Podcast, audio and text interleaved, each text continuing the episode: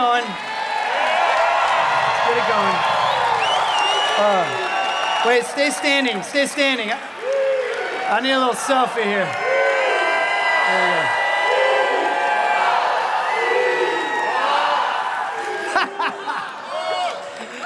All right, hold, can you stay standing for just one minute? So, so some of you I know feel real uncomfortable right now because oh, it's a football game and this is, you know, a house of God. Uh, is there any biblical precedence for what we're doing right now? Let, yes. Now, here, here it is. Listen. How many Psalms are about how awesome Jerusalem is as the city of God, right? And we know God loves Seattle because he waters it so lovingly. It must be in his backyard. Second, how many Bible verses are about how awesome the armies of Israel is? Well, friends, we don't have an army, but we do have a legion, okay? So,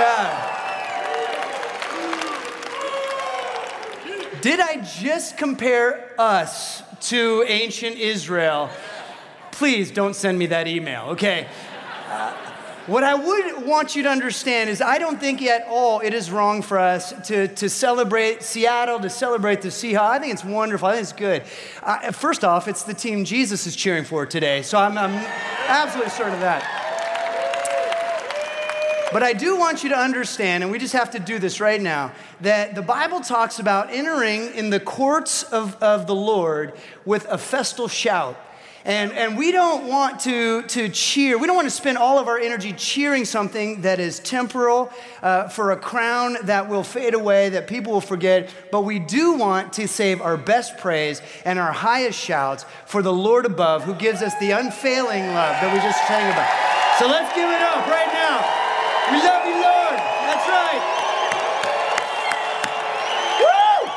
Thank you, Jesus. Good stuff. That is the way to start it. Okay, you may have a seat now. Thank you so much. Overlake, I love being with you. I love being on this journey with you. We're in the middle of a series called Tell Me a Story, and it's just been really fun to unpack and, and to, to see what it is that God has for us as we, as we take a look at our lives and, and see where His redemptive hand has been. I do want to begin with a quote, and this is from theologian N.T. Wright.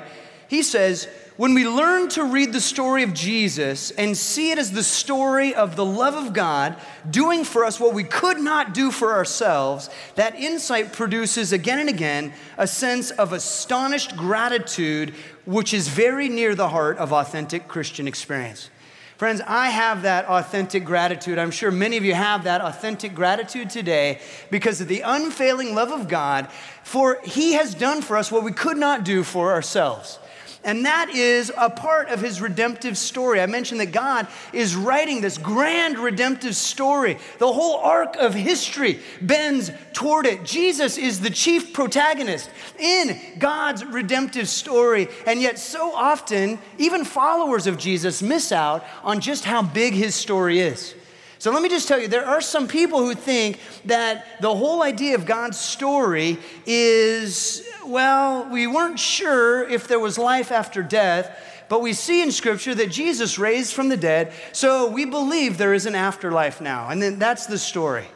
Or, or, some people think, well, I wasn't sure if God was real or if Jesus was divine, but, but I see in Scripture that the resurrection was a reality, so there must be a God because that doesn't happen every day, and Jesus must be his son. And, and so that's the redemptive story. And then there are others who think, well, we believe in heaven and hell, uh, but we don't know where we're going to end up. But then we see that Jesus, after he was resurrected, he ascended to heaven and he's at the right hand of the Father. And, and therefore, we believe that, that he'll take all of his people, all those who received his invitation, up to heaven with him. And, and so that's the redemptive story. And I just want to say this morning it's not that these stories are wrong, it's just that they're all a part of a bigger story. They're all a part of something that is even bigger and, and larger and, and more grand. And I just want to say this that N.T. Wright, the theologians like N.T. Wright and Middleton and McKnight and Mike Howerton all believe that the gospel is about the rescue and the renewal of the entire cosmos. That, that Jesus has come to reconcile all things and all people to himself. That is the big story. And I'm going to point you to this text. It's in Colossians chapter 1, and it says, For God in all his fullness was pleased to live in Christ. So here we are God the Father, Jesus the Son, and through him, through Jesus, God reconciled everything to himself. You might want to circle that phrase. He reconciled everything to himself. He made peace with everything in heaven and on earth by means of Christ's blood on the cross. That's his gift of grace, friends, doing for us what we could not do for ourselves. And, and this is the big redemptive story. We talked about this grand story, this huge arc. But his redemptive story involves you in a uniquely you way in a way that is only possible because it's you and, and it, it, involves exactly who you are and exactly where you are and exactly who you interact with on a day by day, week by week kind of a scenario. And no one else could play the role in God's story that He calls you to play. In fact, I, I saw this tweet this week from Dr. Henry Cloud. He says, Be yourself, everyone else is already taken. And up till now, in this series, what we've done is we've taken a look at our story past. We have taken a look at what has happened to us in the whole course of our lives, and we were trying to challenge ourselves to see God's redemptive hand at work in the events and in the moments and in the movements of God in our lives, all the way from the time we were born up until this moment so that we could know our story and mine our story and then be willing to share our story and help listen to other people's story and draw their story out. We have done all this work as it relates to our story past. But today we're going to turn a corner and we're going to take a look at what our story looks like from here on out. We're going to uh, take a look at our story future. Now, I, I, I want to read you this quote. It's from a book called Tell Me a Story. Daniel Taylor says, Nothing makes us want to live more than the feeling that we have something important to do. Nothing makes life seem worthless as the feeling that we do not. Seeing our lives as a story interacting with other stories gives us a sense of being a part of a sequence of meaningful events that lead to a significant conclusion. In short, one criterion for meaning is that we find a plot in our lives. What is going on in our life? And the challenge is to see our lives from here on out as a story. I did some reading, I did some listening to other teachers and leaders. In fact, Donald Miller is somebody who influenced my thinking this week. And what he argues is that the same principles that writers use to make stories incredible are the same things that we can use to make our lives incredible. By the way, story is not an invention of human uh, kind. Uh, story is actually an invention of God. God is the one who came up with this idea. And if you doubt this, go ahead and just open your Bible at the very beginning and start to read. And you'll see that what God is doing is telling story after story after story, narrative after narrative after narrative. And He's doing that. Story is a way through which we process the universe. And it's, it's through story that God is showing us these things have value and these things have no value. This is very meaningful and this is not meaningful at all. It's like a compass that He's adjusting in our minds through the concept of story. And so, in order for a story to work well, these principles are the same things that, that a human life needs to work well. And so, if you're filling in the blanks, the first one is this every story needs a lead character. Every story needs a lead character. The literary phrase for this is protagonist. And, and there has to be a good protagonist. If you don't have a good protagonist, you don't have a good story. So I want you to think about your favorite stories. They all have a great protagonist Luke Skywalker, Katniss Everdeen, Russell Wilson, right?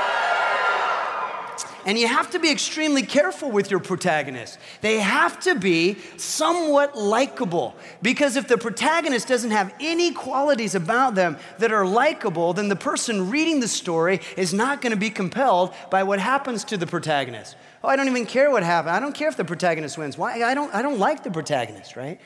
And so there is one character quality that almost every writer at some point tries to have their lead character filled with. And, and this is true in, in, in terms of writers, right? This is authors do this, but it also needs to be true in terms of how you develop your own character. And that is that a good protagonist cannot look down on everyone. And so the scriptures call us to be humble again and again and again. Do not think more highly of yourself than you ought, but place others above yourselves. In fact, that's what the scripture says in Philippians 2. Do nothing out of selfish ambition or vain conceit.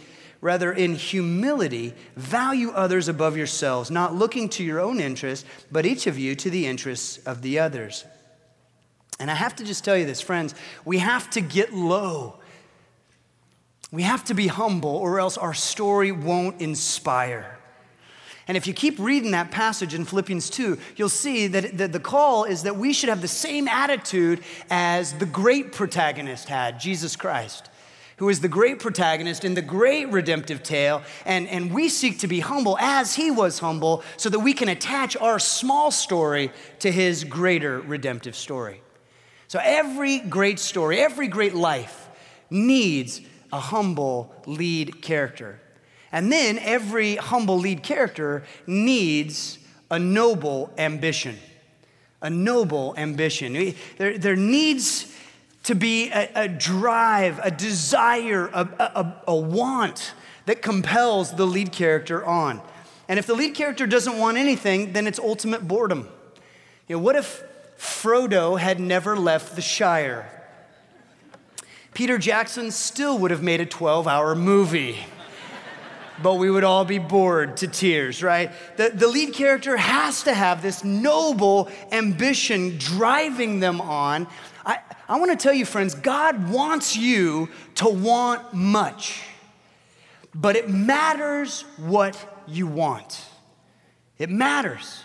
And it needs to be noble, it needs to be godly, it needs to line up according to His will. And and I was thinking, it's the beginning of the year. Many of us, I know I did this, you kind of look ahead at 2015 and you think, what are the goals that I want to set for myself this year? What are the ambitions I want to identify? And I was thinking, when you do that, what you're really doing is you are defining the plot lines in the story of your life. My goals create the story that I'm going to tell. And so I want you to imagine your life and imagine that they were going to make a movie about it. How interesting is that movie going to be? You know, what if, what if you go to the, the movie theater, there's a huge movie poster, and it's got your face on it. And at the top it says, This year, Bob wants a Volvo. Tagline, will he get it? How interesting is that movie gonna be? You pay your money, you go sit down in the theater, two and a half hours later, he gets a Volvo, drives off the lot with it. Are you weeping with joy? That's the best movie ever. He got the Volvo. It was the red one with the red rims and the heated seats. It's so inspiring. Is that, is that what happens? Right? No, right? Because there wasn't a noble ambition. I mean, maybe I'm not running down Volvos. It's great if you want to Volvo. It's fine. That's not that's not that noble ambition that I'm talking about, though.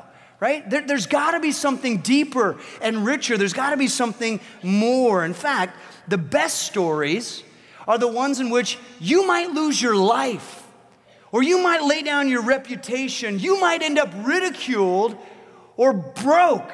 Right? But at least you have achieved something of greatness or, or, or, you've struggled to attempt greatness with your life. A good question to ask is if a protagonist dies, what dreams die with her?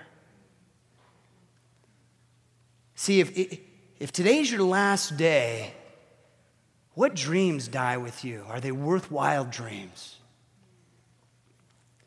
Sometimes in writing, and again in life, the best thing to do is, is to look forward at the most climactic scene, at the, at the pinnacle event in, in the character's life. And then the writer begins to sort of reverse engineer the events and the choices so that the, the, the lead character can get from where they are to that pinnacle experience. So let me suggest one for you. It's the one that drives so much of what, what motivates my life, and that is the moment when I enter eternity and I hear the words from Jesus, Well done, good and faithful servant. That is a, is a climactic moment. Now, reverse engineer your life and your choices from now till then so that that can be your experience. And there might be a myriad of examples of what a noble ambition might look like. I, I screwed up my marriage. I want to make it right. I, I want to win her love back. That's a great story. That's a noble ambition. I, I want my kids to love me and to love Jesus. That's a great story, noble ambition. I want to make a difference. I want to help people. I want to give people hope. I want to bring value to the world. I want to show people that they are loved. These are all examples of godly, noble ambition. And the size of our ambition is measured only in units of love. You know, Roger, these are stories that just happened last week or so. Roger helps a single mom move. That's, that's noble ambition measured in love.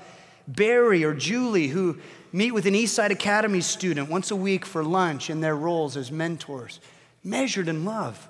Allison and Steve, who give every Wednesday night to be small group leaders in our student ministries. That's measured in love. And of course, the Apostle Paul is a great example of both of these. He's, a, he's a, an incredible lead character with a noble, a godly ambition that drives him. I put this on your outline 1 Corinthians 9 from the message paraphrase. He writes, Even though I am free of the demands and expectations of everyone, I have voluntarily become a servant to any and all in order to reach a wide range of people religious, non religious, meticulous moralists, loose living immoralists, the defeated, the demoralized, whoever. I didn't take on their way of life, I kept my bearings in Christ, but I entered their world and tried to experience things from their point of view. I've become just about every sort of servant there is in my attempts to lead those I meet into a God saved life. I did all this because of the message. I didn't just want to talk about it, I wanted to be in on it. That's a noble ambition. Right? Not just that we would talk about the things of God, but that we would actually be in on it, that, that we would attach our story underneath the huge redemptive story that God is writing. So we need to be the lead character in our story, and, and we need to be humble. We need to have a noble ambition, one that's godly, one that lines up with His will. And when that happens, there will inevitably be this third element in the story of your life, and that is a conflict. Every great story has a conflict. In fact, it's not conflict that makes a story bad, it's conflict that makes a story great. The only things that really change us are the things that really challenge us physically, emotionally, relationally, and spiritually. And so, first, what we do is we dare greatly, eh, we set noble goals that we want to give our lives toward. And the moment that happens, you can bet that we will experience some measure of fear. In fact, if, if you never want to experience fear in your life, here's what you do you just sit on the couch, watch television all day long, eat cheese puffs, have no ambitions, you will have no fear. But it'll be a very boring story that you're writing with your life. See, we set noble ambition, then we go after it, but suddenly we find that, oh, you know what? I'm afraid of failure. I'm afraid of intimacy. I'm afraid of mediocrity, afraid of all kinds of things. But if we are living as children of our loving Father, if, if we're trying to attach our story to His great redemptive story, then we step through our fear and we fearlessly move forward.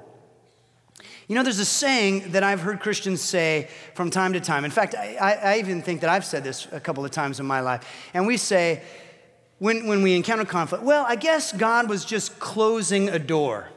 right? Have you ever heard that? How about this verse from the scripture where the good Lord closes a door, he opens a window? Have you heard that verse? it's not a verse in the Bible, it's not in the Bible anywhere. No, uh, I, just want you to understand that, that yes, doors will close. If you have a noble ambition that you want to go after, you want to seek to bring the kingdom here, you set this noble ambition that you're going to lay your life down for, there will be conflict.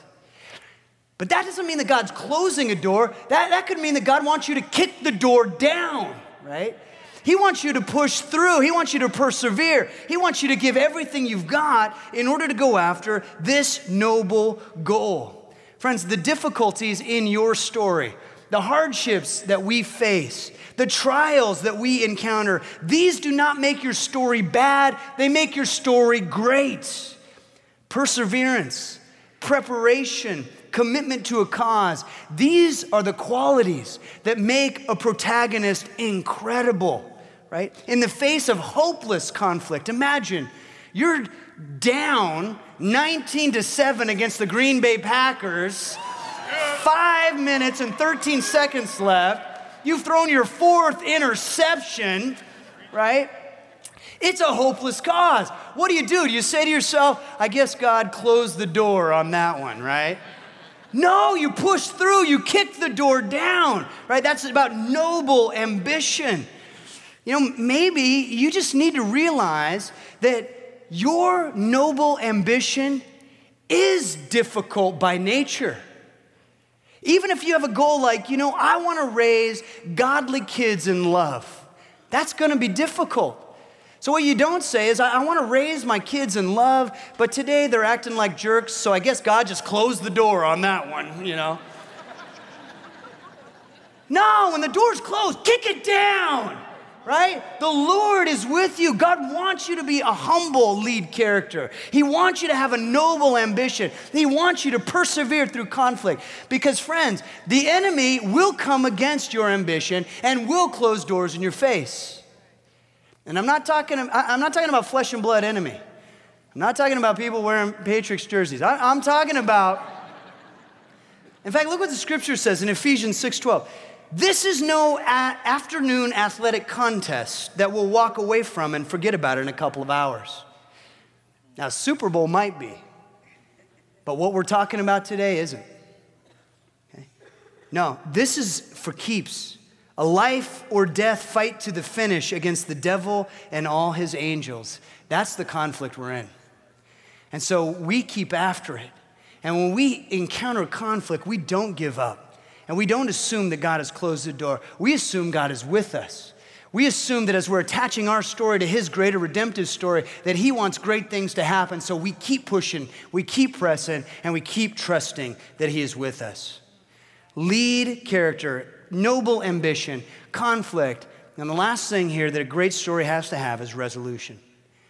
It has to come to an ending. It has to resolve in some way, or it leaves us empty. Now, it does not have to happen exactly the same way that you think it might happen or should happen. The unexpected can be just as powerful as the expected. The unlooked for can be just as wondrous as the long hoped for. But the only sure way to guarantee that your story is good is that you're willing to lay down your life for something that is worth laying your life down for. You do that, the story works. When you give it everything you've got, when you give it your all for something that is worthy of your all, the story will resolve wonderfully. Well done, good and faithful servant, is the pinnacle that you are heading toward. Now, the problem is that in our culture today, and in fact, in many of our lives, the stories just aren't that compelling. And the reason why the stories are not that compelling is that the lives that are being lived are just not as good as they could be. That is why a year ago a movie came out that was really powerful. It was called The Secret Life of Walter Mitty. And it was so amazing because after a lifetime of safety and security, of living excitement in his mind only, Mitty steps into a greater story of adventure, purpose, and love. And that's what I'm talking about this morning. In fact, if you're filling in the blanks, this is really the only one that you need to remember that I want you to carry with you in the course of this week, and it is that Jesus invites us into a better story. He invites us into a better story. There's an episode in the scriptures where Jesus is walking down the way and he sees a, a, a tax collector, Levi, Matthew. He's given his life to the tax industry. He's probably gotten quite wealthy doing it. If you know anything about how the tax system worked, the Romans were the occupying enemy, and the tax collectors were Jewish. They were working for the enemy. And what they would do is they would overcharge their fellow countrymen so that they could line their own pockets and still give Rome what Rome required. And that was the industry Matthew was involved in. And Jesus came along, and Jesus saw Matthew in the midst of a, of a story, a certain story. And Jesus invited him into a better one. And in Matthew 9 9, it says, As Jesus was walking along, he saw a man named Matthew sitting at his tax collector's booth. Follow me and be my example, Jesus said to him. So Matthew got up and followed him. I want you to think about Matthew and the story exchange that happened. How Matthew traded in his old story and he got a new story.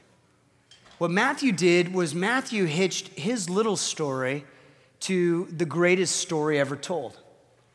He, he, he hitched himself as protagonist in his little story to Jesus as the protagonist in, in the great story.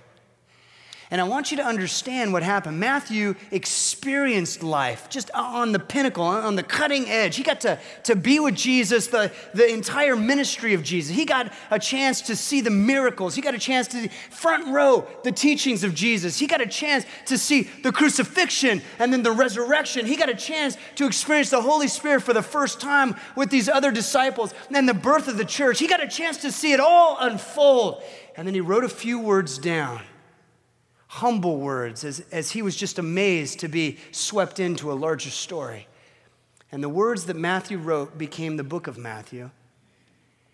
And who knows how many lives Matthew's life has impacted. See, that's a story exchange. I'm so glad Matthew didn't stay at that tax table.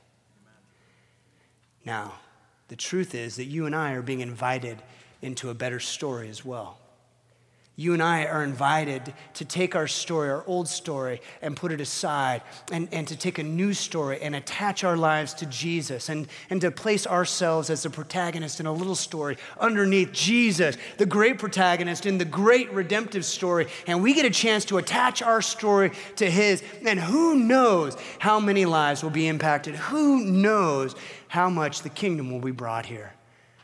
And even as Jesus lives through, his, through the Gospels and his ministry, and he begins his messages with the word repent.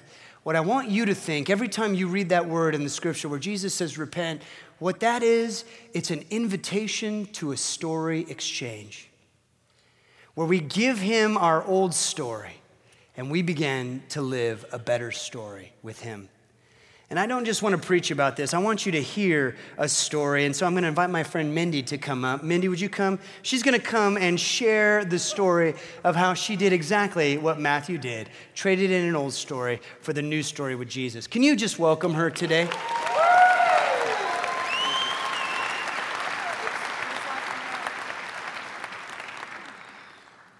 Hi, everybody. First thing I want to say is I'm a grateful believer in Jesus. And one of the things that I know for sure is that God never wastes a hurt. No matter how deep that hurt is, He will make something beautiful out of it. My earliest childhood memory is singing Jesus Loves Me while my mom did the dishes and being so small that I couldn't even see the top of the kitchen counter. I knew all four verses by heart by the time I was two. My mom said she always knew when I was asleep when the music stopped. I was only two and a half when my parents divorced, and my dad left, leaving an empty hole in my heart, and my sister was six months old. Between the ages of 5 and 11, I was bullied, sexually abused, became addicted to pornography, and began acting out with boys and girls sexually. I began drinking at 12. By 14, I was smoking marijuana and drinking often until I blacked out. Through my teens, I was convinced that I was never good enough, regardless of how anyone else saw me. And it was easy for me to encourage everybody around me, but it was impossible to see anything good in me. Fear of success and feeling worthless consumed me as my own chains of guilt and shame kept me prisoner. I continued to find codependent and abusive relationships and began using harder drugs by the time I was 19. I was in complete denial and stuck in my brokenness, despite the efforts of friends, families, teachers, and counselors.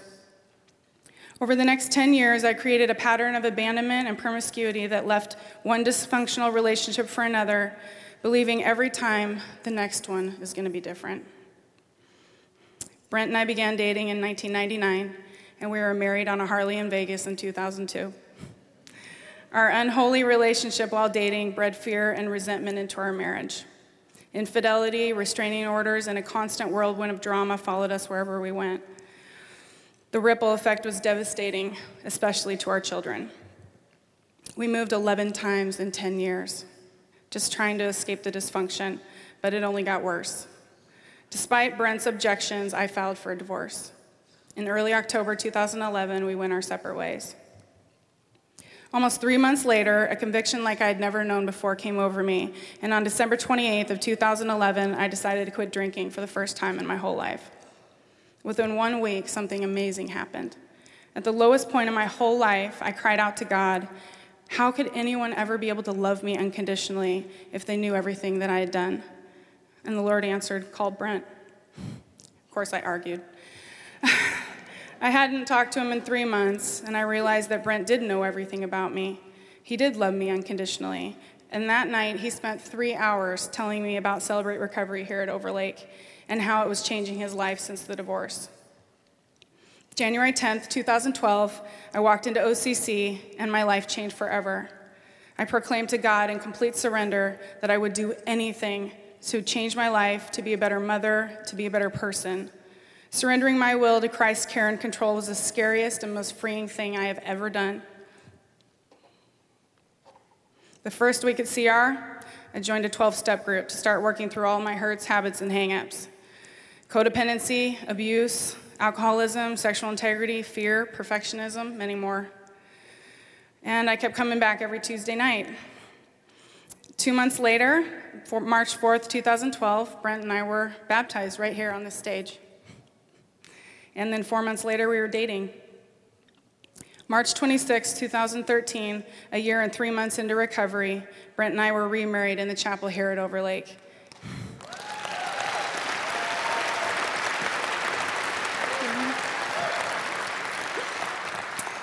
And we nailed our divorce papers to the cross with the help of our 10 year old son.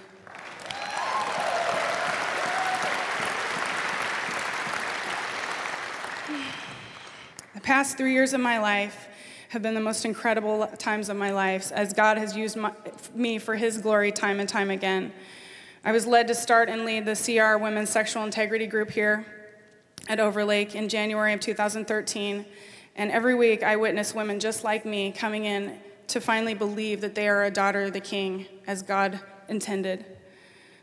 And being a part of the Overlake CR worship team here since April of 2013 is a great honor this past September to be asked to also join the Timberlake Celebrate Recovery worship team and also help grow their ministry there at Timberlake Church. In January 11th of 2015, the day after my third year anniversary coming into Celebrate Recovery, I kicked off my third step group.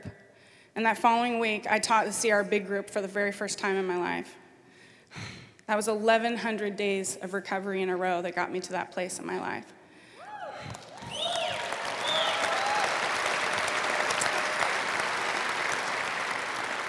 And now, exactly three weeks after my third year anniversary, I'm sharing my story with you.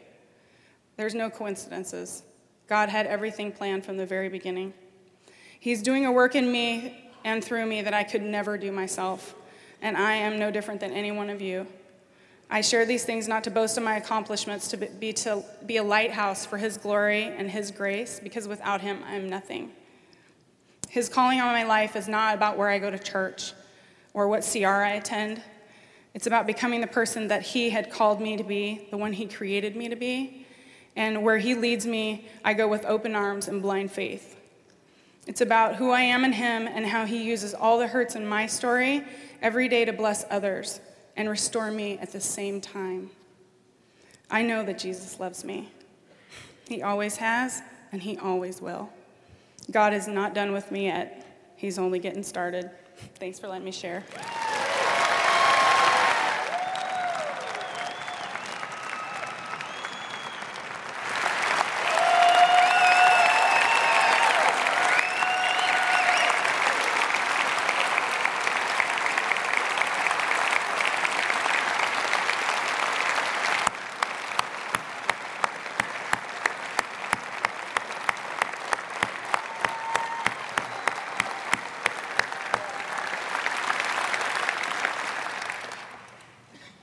Mindy, I'm not sure if you wanted to give me your earrings or not, but I'll just go ahead and give this back to you. Oh, shoot. Thank you, Mindy. What I wanted you to see was that Jesus is writing this beautiful redemption story. And just like he did with Matthew, he did that with, with Mindy. And there, there was a story exchange that happened, and he invited her to come and to attach her story to his. And it's just, it's beautiful. And and we've all been encouraged by that. And so the question that I sort of want to end our time together on is that question. It's the question of what is the better story that Jesus is inviting you into? Now, friends, at Overlake, we, our family is just, we, we see God's redemptive hand at work in so many places of our church. When you're a part of Overlake, you're a part of a church family that takes seriously fighting human trafficking, that takes seriously orphan care, that, t- that takes seriously the idea of reducing stigma and fighting for justice, issues of justice. That, these are things that are just a part of what we do. These are part of the story that we believe God's telling with us as a church body. But the question is, how can you get involved in that? How can you say, you know, I don't want to just be content to be associated with a church like that. I want to be a part of the story making process. I want my story. When people look at my story, I want them to see the redemptive story that Jesus is telling.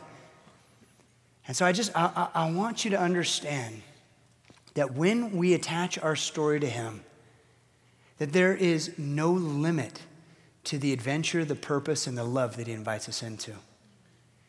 That there are, there are literally an infinite number of ways that you can live your story out with Jesus and for his glory. But the challenge I want to leave you with this morning is don't make it boring. Make your story extraordinary. Make your story extraordinary. Won't you bow your heads and close your eyes?